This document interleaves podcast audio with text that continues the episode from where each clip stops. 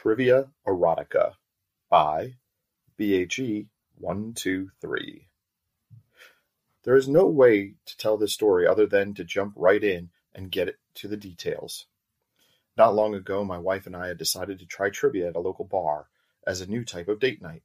We didn't have much time after work, so we had to eat quickly and get on the road. My wife dressed and came out into the kitchen, where I was making dinner. As she came into view, I couldn't take my eyes off her new boots. Now, these boots go almost to her knees, with laces that just add to an unbelievable seductive look that my wife has always had. I went about making dinner as she poured two whiskeys to get our night started the right way. After dinner, I rushed to get dressed myself. I put on some new jeans and a shirt I had recently purchased and was ready for our night.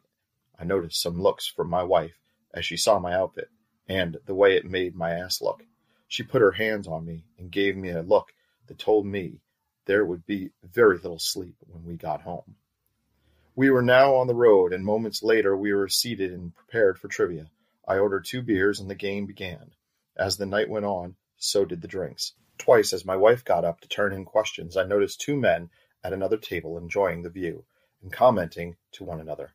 As much as I didn't want them lustfully looking at my wife, I will admit it did turn me on a bit. In the end, I knew I was taking her home, and as well aware of what she had planned by the way she looked at me all night. Trivia came to an end, and although we did not win, we did make a good showing for ourselves. This was the task considering we had many, many drinks throughout the evening.